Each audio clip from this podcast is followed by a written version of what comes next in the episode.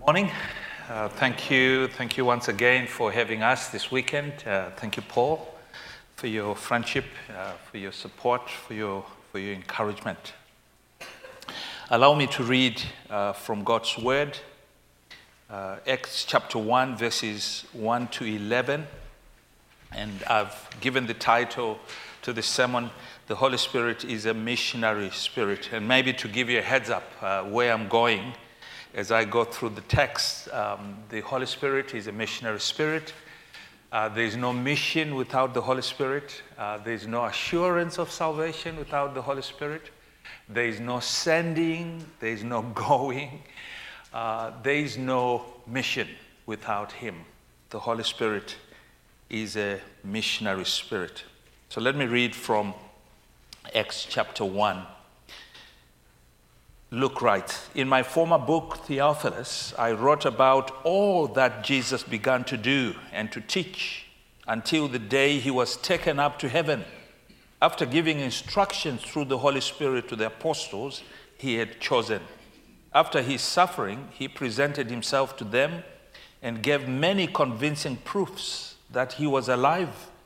He appeared to them over a period of 40 days and spoke about the kingdom of God on one occasion, while he was eating with them, he gave them this command Do not leave Jerusalem, but wait for the gift my father promised, which you have heard me speak about. For John baptized with water, but in a few days you will be baptized with the Holy Spirit. Then they gathered around him and asked, Lord, are you at this time going to restore the kingdom of Israel? He said to them, It is not for you to know the times or dates the Father has set by his own authority. But you will receive power when the Holy Spirit comes on you, and you will be my witnesses in Jerusalem and in all Judea and Samaria and to the ends of the earth. After he said this, he was taken up before their very eyes, and a cloud hid him from their sight. They were looking intently up into the sky as he was going when suddenly two men dressed in white stood beside them. Men of Galilee, they said, why do you stand here looking into the sky? This same Jesus who has been taken from you into heaven will come back in the same way you have seen him go into heaven. This is God's word. Some of you might know the imaginary story about Jesus uh, on his return uh, to heaven. Uh, emphasis again, imaginary story. Uh, after he had been through the agony of the cross, after Jesus was raised from the dead and ascended into heaven, uh, the imaginary story says Jesus was relaxing uh, with a few angel friends, and one of them asked this question uh, he said, Lord, we, we followed your exploits down there. We watched everything that you did, your every move, and we watched closely. But, but there's just one question that intrigues us. You, you've been through so much. You, you won salvation for those humans. But there's only a handful of believers. Just a handful of them. What plans have you left in place now that you have gone? Well, says Jesus, I, I left it all up to them. They, they know the truth and they will pass it on to anyone and everyone. Then there was silence, and then another angel asked, I, don't know how to put this, Lord, but you know, these humans, they haven't proved themselves reliable, have they? They, they abandoned you in Gethsemane. Well, dear old Peter, three times he denied you. Judas, who was always by your side, he betrayed you. Come on, what other plans do you have? Well, Jesus looked at the angel and he said, there are no other plants. There are no other plants. And if you read Acts chapter 1, uh, I think there's a clearer idea of what Jesus would have said. The imaginary story leaves out one essential piece of the puzzle Jesus would have insisted on. Uh, the, the, the story forgets the vital encouragement that Jesus promised. And we read this in John 14, uh, verse 15 to 19. The, the vital encouragement, you can sum it up as the, the must have spirit. Uh, Jesus said to his disciples, Here is something without which, here is someone without whom you cannot get started. He said, If you love me, you will keep my commandments, and I'll ask the Father, and he will give you another helper to be with you forever, even the Spirit of truth, whom the world cannot receive because it neither sees him nor knows him. You know him, for he dwells with you and he will be in you. I will not you I will not leave you as orphans. I will come to you. Yet a little while and the world will see me no more, but you will see me because I leave you also will leave. I will not leave you as orphans, Jesus said. And then look at how Luke begins in verse 1. In my first book, O Theophilus, I have dealt with all that Jesus began to do and teach until the day when he was taken up after he had given commands. How? Through the Holy Spirit to the apostles whom he had chosen. So, Jesus, the man of the Spirit, is living, but the teaching Spirit, the, the Spirit of truth, will continue his ministry. We already know that the Spirit does not have a different agenda from Jesus. So Jesus' absence won't change the mission, it won't change the agenda. But of all the teaching Jesus gave during his 40 day period when he was with the disciples, Luke highlights just one piece, and it's there in verse 4. And while staying with them, he ordered them not to depart from Jerusalem, but to wait for the promise of the Father, which he said, You had you heard from me, for John baptized in water, but you will be baptized with the Holy Spirit not many days from now. Do not leave Jerusalem, Jesus said. And remember, he's talking to his apostles. Do not leave Jerusalem but wait for the gift. And the gift of verse 4 turns out in verse 5 to be the Holy Spirit. And Jesus speaks as though everything that will follow depends on this Holy Spirit. The apostolic ministry and mission cannot really begin without this Holy Spirit. And He is the must have Spirit. Jesus is saying, don't go anywhere.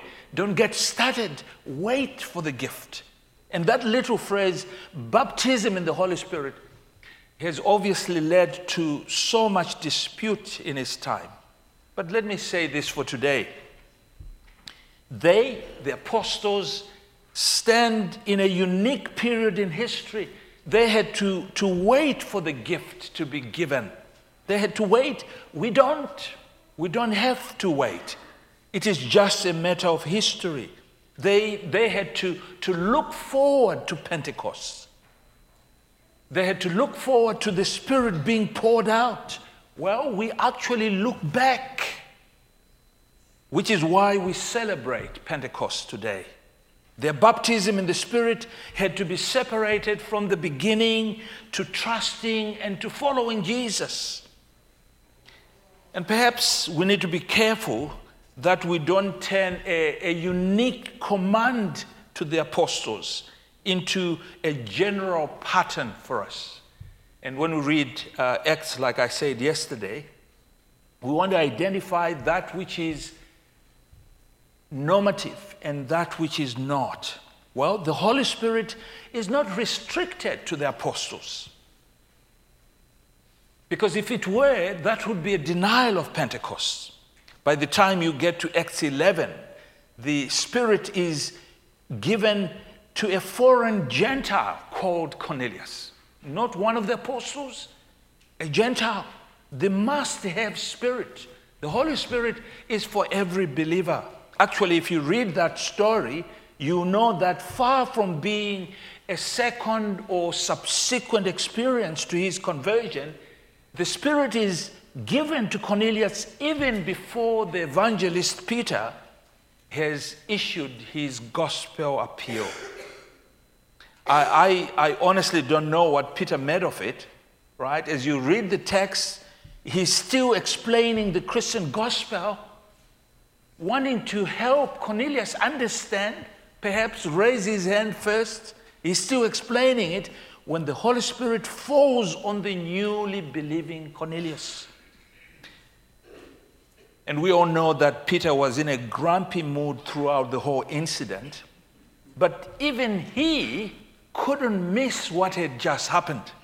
So when he gets round to explaining to others what had happened, he says this. He says, As I began to speak, the Holy Spirit came on them, Cornelius and his household. And then I remembered what the Lord had said John baptized with water, but you will be baptized with the Holy Spirit. You notice that as Acts unfolds, and all this is well into the future, and that's the reason why the disciples, the apostles, had to anticipate Pentecost. All this is into the future. And that's why there is a sense of anticipation on their part. They're looking forward to what Jesus was saying. Don't leave Jerusalem until you have received the gift. It's as if Jesus pictures the apostles at the starting line, at, right at the beginning of the race. And Jesus is reminding them don't start running until the gun goes. Don't start running. Jesus is looking ahead to the life and ministry of the apostles. He's looking ahead when he's gone, and he insists on them having the must have spirit. Why? So that they can continue to be part of what he began to teach and to do, like Luke says. But if you look further in this passage, the must have spirit is actually the missionary spirit. That is what verse 6 to 8 tells us. It says, So when they had come together, they asked him, Lord, will, will you at this time restore the kingdom of Israel? He said to them, It's not for you to know times or seasons that the Father has fixed by his own authority. And then he says, But you will receive power when the Holy Spirit has come upon you, and you will be my witnesses in Jerusalem and in all Judea and Samaria and to the ends of the earth. The great John Calvin says there is many errors in this, in this, in this question as there are words. Uh, and he says, well, they speak of restore as if they expect a political or territorial kingdom. They speak of Israel as if they're only thinking of a national kingdom. They speak of, at this time, as if it's some immediate establishment. But there's something in the question that we should not miss. Behind the question is the idea that there must be more to the kingdom than they have experienced so far. There must be more. Well, the temple has been restored. You can tick that box. The Davidic line of kings has been re-established. You can tick that box. The Messiah has come. Yes. His resurrection and ascension means the kingdom is here. You can tick that box. But there is more to this than this. There is more. When will evil be rooted out? When will God's enemies be exposed and defeated? When will the kingdom really come? Lord, are you at this time going to restore the kingdom of Israel? Is that when it's going to happen? You notice there is no rebuke from Jesus He doesn't say to them, How foolish you are, or how slow of heart to believe. In fact, everything that Jesus says acknowledges that, yes, there is more. There is more to come. Lord, are you going to restore the kingdom of Israel? And he said to them in verse 7 It is not for you to know times or seasons that the Father has fixed by his own authority. In other words, the clock is ticking. That's all we know. God is at work. But he goes on in verse 8, he's still answering the question in verse 8. Here's what they can know. You, you cannot know the times, the seasons, but here's what you can know. But you will receive power when the Holy Spirit has come upon you, and you will be my witnesses in Jerusalem and in all Judea and Samaria and to the ends of the earth. And remember in verse 6, they had asked about Israel. And Jesus answered by telling them that they will be God's witnesses. If you know your Old Testament, that is the, the mark, the identity mark of Israel.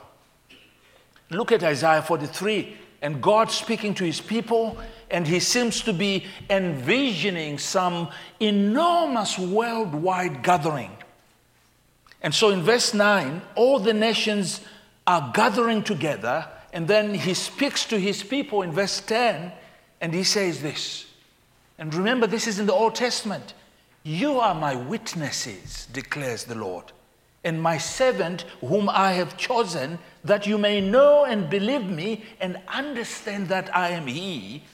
Before me, no God was formed, nor shall there be any after me. I am the Lord, and besides me, there is no Savior. I declared and served and proclaimed when there was no strange God among you, and you are my witnesses, declares the Lord. I am God. And if you hold that in your mind as you go back to Acts 1, and let the impact of what Jesus is saying hit you afresh. He says to his apostles, You are my witnesses. The fulfilled Israel with the same mission task. You'll be my witnesses, not only in Jerusalem, but in Judea and Samaria and to the ends of the earth. Remember what God has said to his people in Isaiah 49, verse 6 and 7. He said there, It's too small a thing for you to be my servant, to restore the tribes of Jacob and bring back those of Israel I kept. I will also make you a light for the Gentiles. Most people struggle to see grace in the Old Testament. Well, here it is. I will also make you a light for the Gentiles, for the nations, that you may bring my salvation to the ends of the earth. Can you see the logic here? Don't leave Jerusalem. You must get the gift of the Holy Spirit. And then the disciples respond, Oh Lord, are you at this time going to restore the kingdom of Israel? Well, Jesus says, Never mind the timing. Never mind the timing. But you're right, there is more to come. And what is the more? Well, the Gentiles the nations need to be brought in. In other words, this is an international kingdom. And between now and then, between the already and the not yet, there is mission. Bringing in the internationals and the Gentiles, people from all walks of life. Mission is the hallmark of the in between time as we wait for the second coming of Jesus. It is the hallmark to the already and the not yet. If you keep asking the question, Lord, what do you want me to do? Well, mission. Mission is the answer. And the key to mission is the Spirit, the Holy Spirit. Look again at verse 8. You will receive power when the Holy Spirit comes on you, and you will be my witnesses. In other words, the Spirit, the Holy Spirit empowers for mission. He is the missionary spirit. When the Spirit comes on the day of Pentecost, what is the result? What happens? Well, speech. Actually, witnessing to Jesus kind of speech. And it's the hallmark of the Spirit coming. Watch how it works out with Peter himself in Acts 2. On the day of Pentecost, we're told they're all together in one place. Peter among them, and in verse 4, all of them were filled with the Holy Spirit, and we're told they began to speak with other tongues to begin with, but by verse 14, Peter stood up and he raised his voice and he addressed the crowd. And what did he speak about? Once he had explained what they'd experienced, Joel's prophecy coming true, he comes to verse 22 and says, Men of Israel, listen to this Jesus. And the rest of the speech is about Jesus. Jesus who died and he rose again and he ascended into heaven. Or you turn to chapter 4 of Acts. A little while later, Peter and John have just been arrested because they healed the crippled beggar in the courtyard of the temple. And the next day, in chapter 4, verse 5, the, the rulers, the elders, and the teachers of the law, they meet in Jerusalem. And the high priests are also there. And very quickly you realize that this is the very same group that had Jesus on trial just before Easter. And can you imagine the terror in John and Peter's hearts? They knew how it had ended with Jesus. Jesus was executed on the cross. And you come to verse 8 and you read, then Peter, filled with the Holy Spirit, knowing very well what had happened to Jesus, he stood up, filled with the Holy Spirit. He said, he spoke about Jesus as the only Savior. And by the time he ends his little speech in verse 12, he is saying to these leaders, these people who, who, who killed Jesus, he's saying to them, salvation is found in no other. Salvation is found in no one else, for there is no other name under heaven given to men by which we must be saved. It's only Jesus. Just as God had said his witnesses would speak right back in Isaiah 43. Then the chapter goes on, and Peter and John, they're released. They rush back to their friends. There is prayer gathering, and they're busy praying, crying out to God. And in chapter 4, verse 31, you read that, and we're told after they prayed, the place where, where they were meeting was shaken. And they were filled, all filled with the Spirit, and they spoke. They spoke the word of God boldly. And so, three times in three chapters, Peter is filled with the Holy Spirit, and every time he's filled with the Holy Spirit, what does he do? He speaks of Jesus. That's the reason why we get concerned in Africa because in Africa, when people are filled with the Holy Spirit, they do all the crazy things except speak about Jesus.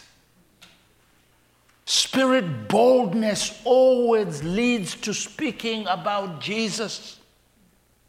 But just in case you think these were suddenly Superman because of the Holy Spirit, look back to what they actually prayed for at the end of 20, verse 21, 29 in chapter 4.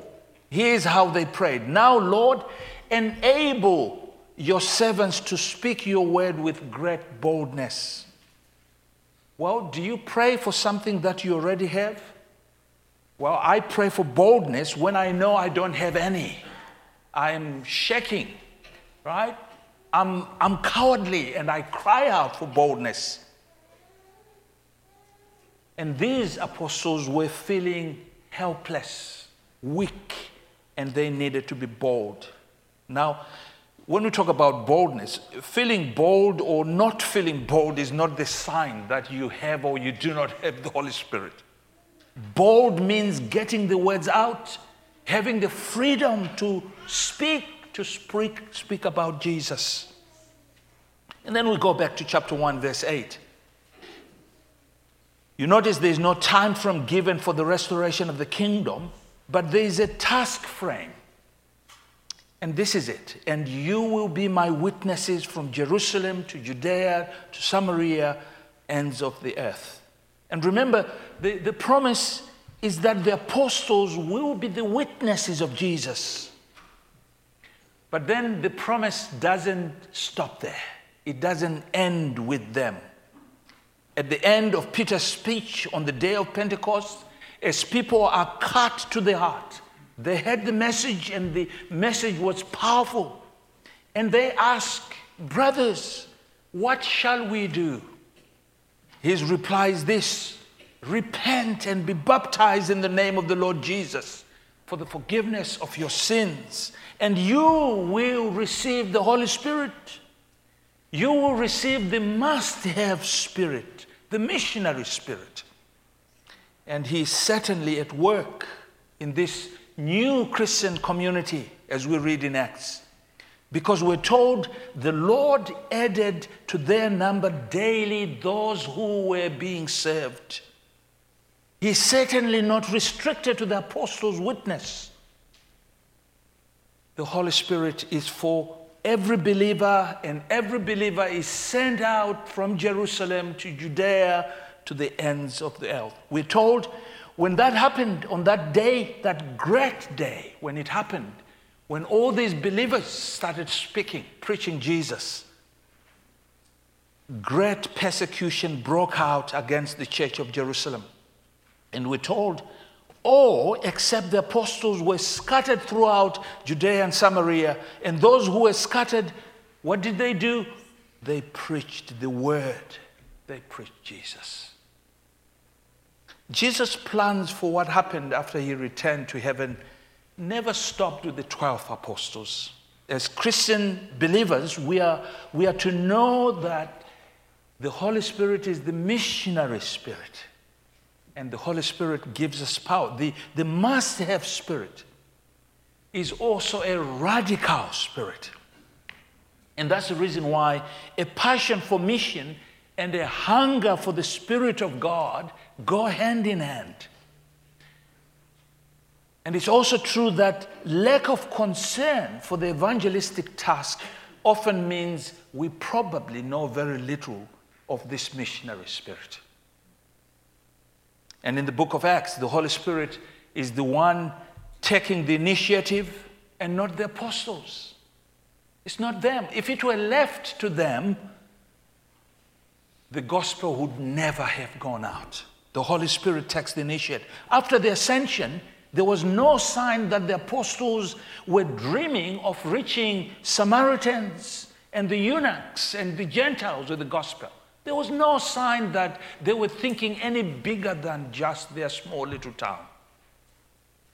And if you know the story of Acts, you have to ask how did Philip, for example, come to lead a highly successful evangelistic campaign which was right at its peak, and end up catching a ride in the desert with the Ethiopian eunuch. How did that happen? Well, the Spirit had to get him there. Why? So that he could witness to the Ethiopian eunuch. Or Peter, witnessing to Cornelius. It was not his evangelistic zeal that got him there.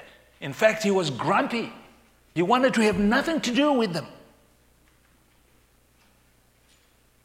He's having a midday snooze, and the Spirit needs to give him a vision to overturn a lifetime tradition of prejudice.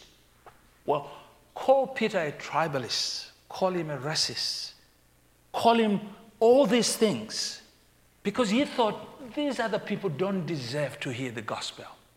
Well, the Holy Spirit disturbed him and spoke to him. Whose idea was it for Peter and Barnabas to leave Antioch. The church they had founded and they had built it and they wanted to stay. Well, the Holy Spirit. The Holy Spirit. It was the Spirit who said, set apart. Notice, the Holy Spirit said, set apart Paul and Barnabas. It's his initiative. That's why he tends to be a radical spirit. It's not our plans he starts with. He starts with his plans, the agenda of mission. There is no mission without him. no world evangelization without the Holy Spirit. There is no world missions if it were not for the Holy Spirit. Without the Holy Spirit, there would be no goers, no missionaries, no converts. Why? Because nobody moves from the kingdom of darkness into the kingdom of light without the Holy Spirit. And this is both humbling and empowering. It humbles us because we know we did not save ourselves and we could never serve anyone else. We know we could never give ourselves assurance of salvation. The Holy Spirit does. And this empowers us because no matter how weak we feel before the powers of darkness or before principalities and authorities and the powers that be, we know the Holy Spirit is sovereign and He will cause anyone He pleases to see and to say that Jesus is Lord. Well, Scripture says regeneration is the work of the Holy Spirit. Well, not just that, assurance of salvation is the work of the Holy Spirit. And that's the reason why there is no mission without Him. And without a hunger for the Spirit to make us bold, well, there is no mission. And the Holy Spirit has been doing it for 2,000 years, and He will finish the mission. He will awaken and gather all of Christ's sheep. He is the must have spirit. And here is the, the part that we should celebrate. The Holy Spirit is the must have spirit. He is the missionary spirit. He is the one who regenerates assures us. And scripture tells us he lives in us. The Holy Spirit lives in us. He gives us assurance of salvation. He sanctifies us. He fills us with joy and boldness in witness to Christ. He gives us everything we need in suffering and in death. And finally, guess what? He will raise us from the dead. The Holy Spirit will. And so may God help us as we go out to serve. We need the Holy Spirit. We need His boldness. We need His assurance so that we can contend for the faith once for all delivered to the saints. Perhaps soon the church in America, like I shared the other day, uh, is becoming smaller and smaller. Uh, it, it happened once in the 90s. This small country of Jordan,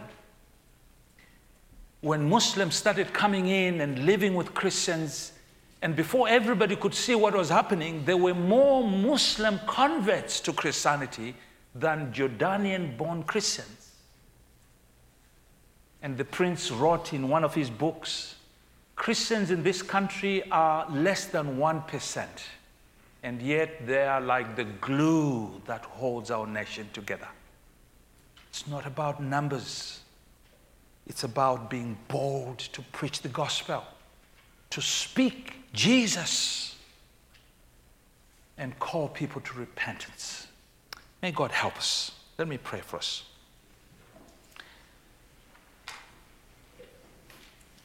Spirit of the living God, we pray, fall afresh on us. Break us, melt us, mold us, fill us. Spirit of the living God, fall afresh on us that we may be witnesses to the kingdom of God. That without fear we may speak Jesus. Help us, Lord. Amen.